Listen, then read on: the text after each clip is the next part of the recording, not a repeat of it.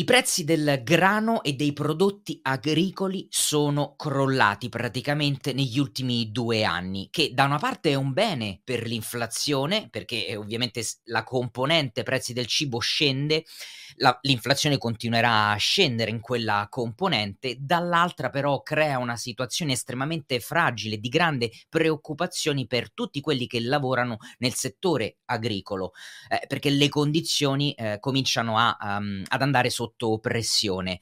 Ed è effettivamente quello che sta succedendo. Considerate che il settore agricolo eh, conta in Europa circa 9 milioni di posti di lavoro, quindi è un settore grande, è un settore a gestione familiare. E in queste proteste che stiamo guardando in questi giorni, eh, beh, ehm, dobbiamo capire che c'entrano tanti fattori, come al solito non possiamo ridurre ad un eh, problema eh, quello che, a cui stiamo assistendo, perché in mezzo ci sta un po' di Green Deal eh, dell'Europa. Eh, c'è il PAC, che non è il piano di accumulo, poi vi spiegherò che cos'è.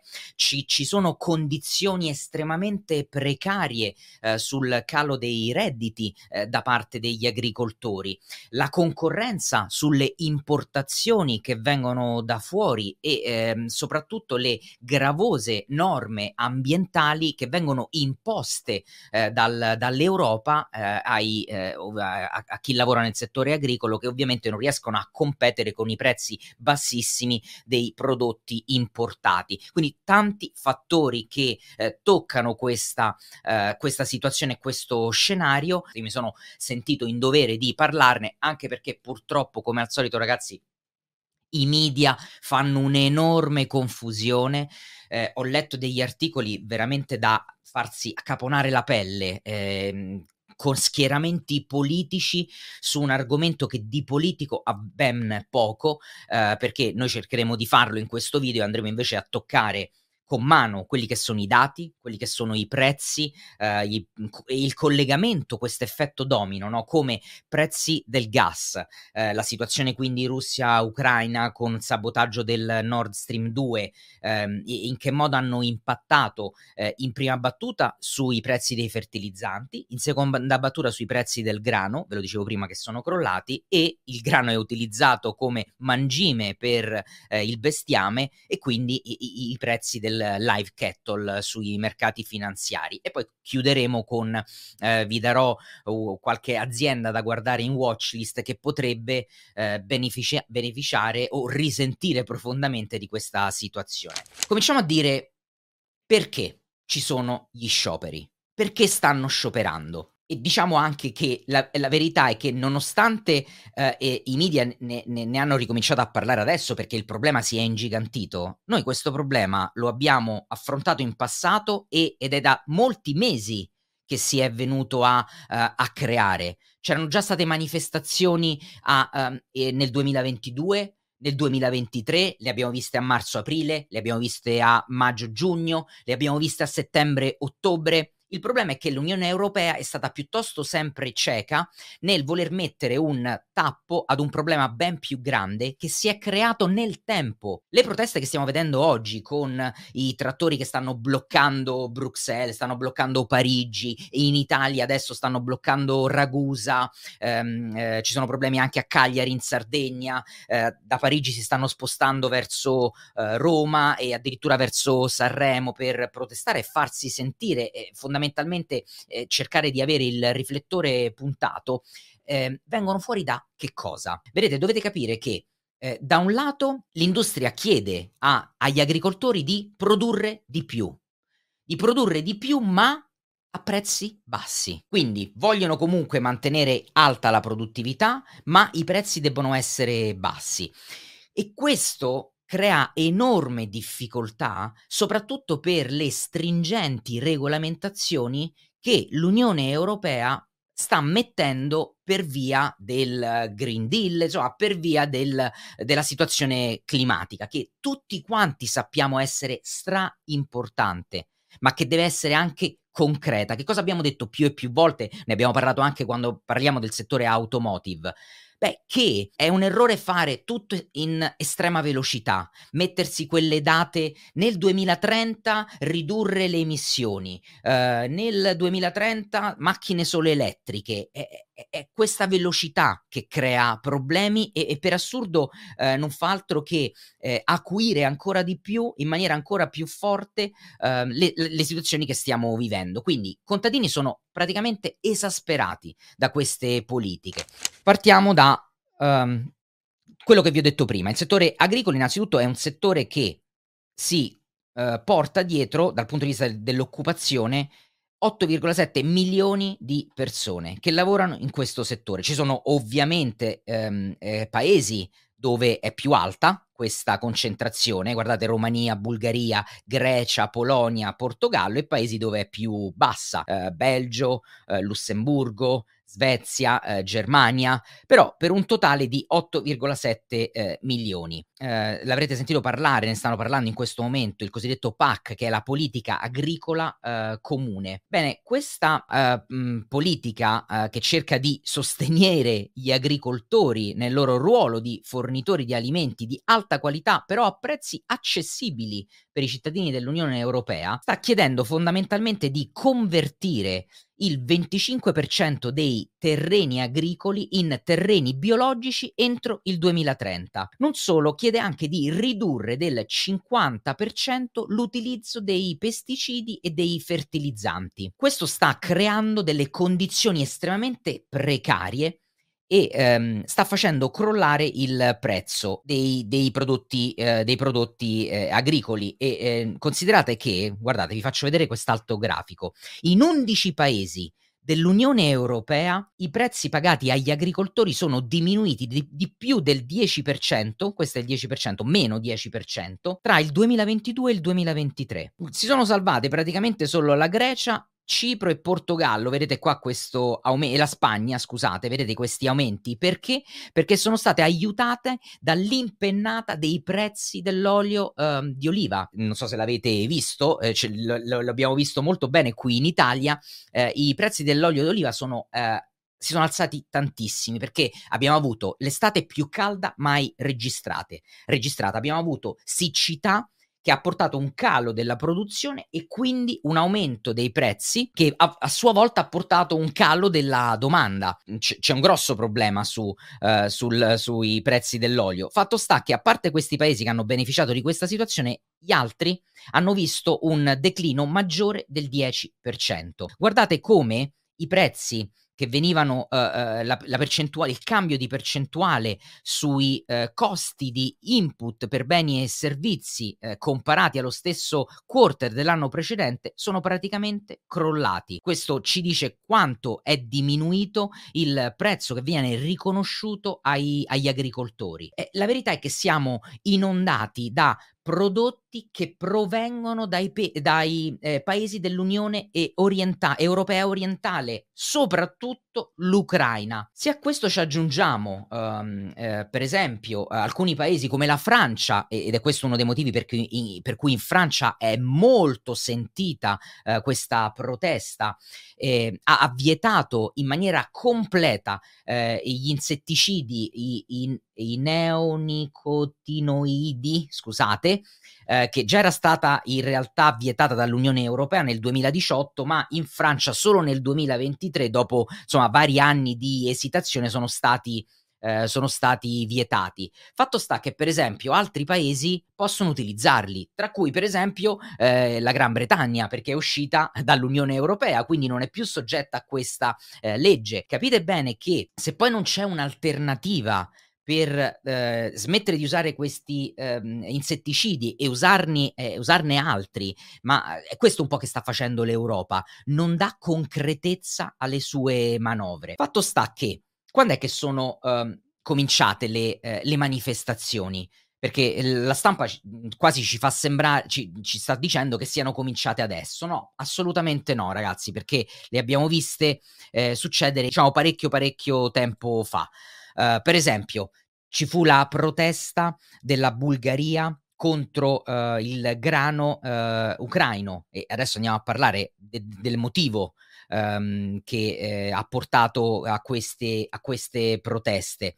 Eh, c'è stata la situazione in Italia, vi ricordate quando, eh, questo è altro consumo, girava eh, la, eh, il fatto che il grano e quindi poi il costo della pasta era aumentato del 32%, rispetto al prezzo del 2021 e, quindi era salito praticamente più del doppio rispetto al tasso di inflazione. Poi c'è stato, eh, c'è, c'è stato un altro eh, momento, mi sembra il 15 settembre, quando Polonia, Ungheria, Slovacchia, Bulgaria, Romania hanno imposto l'embargo sui eh, cereali che provenivano dal, dall'Ucraina, no? Che cosa ha comportato la guerra Russia e Ucraina? Quelli che seguono il canale qui eh, lo sanno piuttosto bene perché eh, ne abbiamo parlato quando abbiamo parlato di, eh, per esempio, del prezzo del grano. Eccolo qua. Il prezzo del grano, ragazzi, guardate che cosa ha fatto. Andiamo un pochino indietro.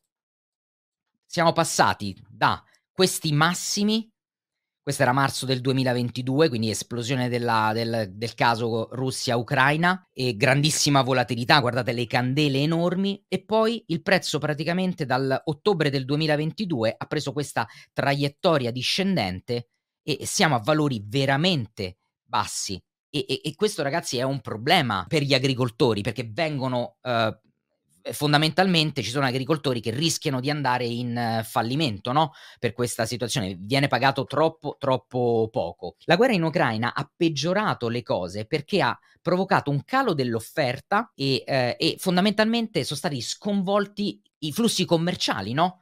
Eh, quindi hanno aumentato i costi del, degli agricoltori perché erano aumentata con gli embarghi, era aumentata l'energia, eh, l'energia ha fatto aumentare il prezzo dei fertilizzanti, sono aumentati il, erano aumentati i prezzi dei trasporti eh, nella totalità praticamente dell'Unione Europea. No? L'Ucraina è il granaio d'Europa e eh, perché ehm, in, in, Ucraina c'è la cosiddetta terra nera, no? che è una terra estremamente ricca dal punto di vista dei nutrienti. Se vi ricordate, a un certo punto Erdogan aveva, eh, si era detto di voler negoziare con la Russia eh, per cercare di risolvere la situazione e, eh, e, poi era sfumata questa. Eh, io non, non, voglio entrare nelle questioni politiche, a, a, a, noi non interessano su questo canale le questioni politiche, no? Però quando era sfumata questa trattativa, eh, l'Europa ha fatto passare il grano dell'Ucraina attraverso la, la, Germania con i via terra perché la Russia aveva bloccato le navi. Ora, che cosa è successo? Che è cominciato ad arrivare tantissimo grano eh, perché insomma qui si era creato un problema e c'era una mancanza di frumento. E solo che questo grano, il problema è che poi è rimasto in Europa, non è andato da nessun'altra parte. Nel frattempo era aumentato la produzione interna di, di grano, no?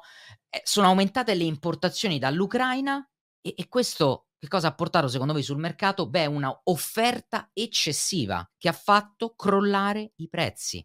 Ed ecco qui il crollo dei prezzi, lo vediamo sul prezzo del grano eh, in finanza. Periodo, ragazzi, erano aumentati anche i prezzi dei fertilizzanti. Guardate la linea viola, questo era il 2022. Guardate come erano aumentati i prezzi dei fertilizzanti e i prezzi dei fertilizzanti vanno ad impattare, lo potete capire, no? Perché gli agricoltori comprano i fertilizzanti e i pesticidi per, loro, um, per i loro raccolti e, e il fatto che sia aumentato questo uh, prezzo, eh, necessariamente il raccolto cost- doveva costare di più, doveva essere pagato di più, quindi il prezzo del grano, in questo caso il frumento era eh, salito, ma adesso è crollato. Guardate, vedete questa linea rossa? Questi sono i prezzi attuali dei fertilizzanti, che sì è vero sono molto più bassi del 2022 e del 2023, ma stanno ancora molto sopra alla media dei cinque anni, che è questa linea qui eh, tratteggiata, quindi questo problema rimane. Fatto sta che l'Europa, per cercare di aiutare questa situazione, che tra l'altro lasciatemi dire,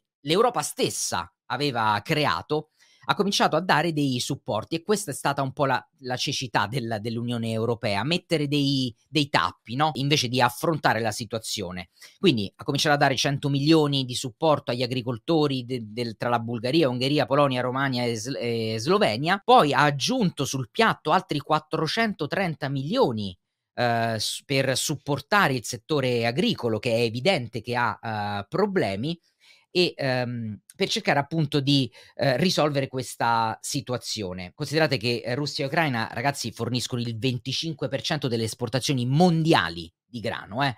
Quindi capite bene eh, che, di che cosa stiamo, eh, stiamo parlando. Ah, poi mh, ovviamente non ci dimentichiamo del sabotaggio, non ci sono conferme al 100%, ma il sabotaggio di Nord Stream, che era il, il vettore che portava eh, gas in eh, Germania, eh, è stato sabotato, eh, si dice, dall'Ucraina stessa. e questo ha portato che cosa? Ragazzi, ve lo ricordate che cosa era successo al prezzo del natural gas in Europa? Se non ve lo ricordate, ve lo faccio vedere io. Guardate qui che cosa era successo.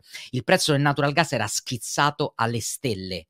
E l'effetto domino di cui vi parlavo prima è proprio questo, e cioè prezzo del, um, prezzo del gas naturale che è la materia prima utilizzata per tutti i fertilizzanti azotati e, eh, e quindi il, il, prezzo del natural gas ha un impatto enorme, rappresenta l'80% del costo di un produttore di fertilizzanti. Guardate come che correlazione c'è tra il, l'indice che misura il prezzo dei fertilizzanti e l'andamento del prezzo del natural gas. Vedete, praticamente 1 a 1 e questo era quello che era successo nel 2021-2022. Gas naturale che, aument- aumentato per via del, dei, eh, delle sanzioni alla Russia. Prezzo dei fertilizzanti che è aumentato, prezzo del grano che è aumentato e il grano lo sapete perché cosa è utilizzato anche come cibo per questo è quello che era successo nel periodo che vi sto descrivendo, il grano viene utilizzato anche come ehm, eh, mangime per il bestiame, che all'epoca anche quello di prezzo era aumentato molto. Insomma,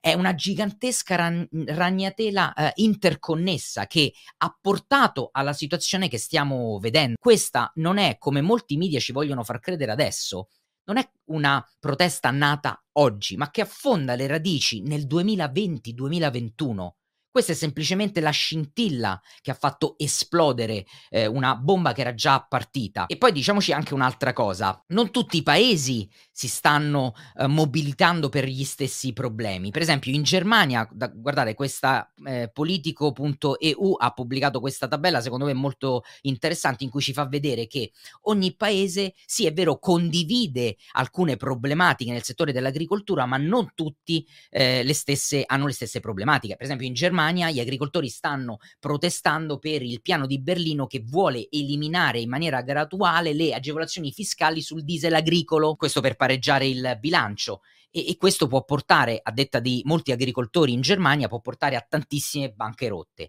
Qui in Olanda eh, anche qui ci sono proteste, ma qui ci sono proteste soprattutto per l'obbligo di riduzioni troppo veloci e accelerate di emissioni di azoto. In Francia, eh, per esempio, ehm, stanno lottando per avere migliori retribuzioni, per avere meno burocrazia, per essere protetti dalla concorrenza straniera, no? Vedete, quindi ogni paese si porta eh, differenti ehm, eh, problematiche. E qui un'altra cosa, la stampa sembra che tutta quanta sta facendo, sta ri, eh, cercando di risolvere, eh, la, la, risolvere nel senso denunciare la situazione come fosse un unico grande problema. Um, e, e, così non è. Tra l'altro, poi mh, la Francia in particolare, ragazzi, ha il piano, il governo francese ha annunciato il piano per la gestione dei pesticidi fino al 2030, si chiama Ecofito 2030 Plan 2 e ehm, questo era già nato nel 2016, poi è stato a, a, diciamo rivisto nel 2018, eh, fatto sta che eh, eh, proprio l'altro ieri, qualche giorno fa, il ministro dell'agricoltura francese ha messo in pausa questo, eh, ha messo in pausa questo programma proprio perché ha capito che insomma la situazione era um, davvero davvero ingestibile. Dal punto di vista invece nostro, finanziario, um, di investitori, beh, eh, quello che vi dico è eh, possiamo andare a eh, tenere e osservare nella watchlist aziende per esempio che operano nel settore dei fertilizzanti e dei pesticidi, perché potrebbe esserci un, una domanda che potrebbe alz- alzarsi e quindi far alzare le revenue e gli earnings di queste aziende. Ve ne faccio vedere alcune, però poi con calma vi metto sul ehm, canale Telegram altre proposte, ok? Ripeto, non sono consigli di investimento, sono solo aziende che vi potete studiare e tenere nella watchlist. Cominciamo da quelle quotate sul mercato americano, ok? Poi nella, nel Telegram vi metto anche altre aziende eh, che tra l'altro noi quando abbiamo costruito eh, nel corso azionario di lungo termine con gli studenti gli ho creato un portafoglio, eh, ho creato un portafoglio di aziende non americane nel settore diciamo agricolo barra fertilizzanti, però Adesso vediamo queste, guardate, FMC, andiamo su FMC Corporation, quotata sul Nise.